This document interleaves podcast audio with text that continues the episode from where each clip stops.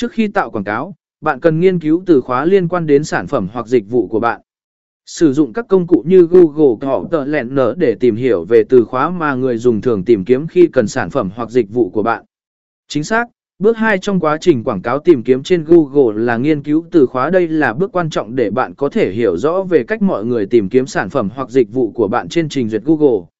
Dưới đây là hướng dẫn cụ thể về cách thực hiện nghiên cứu từ khóa, sử dụng Google hoặc tờ lẹn nở, truy cập Google hoặc tờ lẹn nở qua tài khoản Google.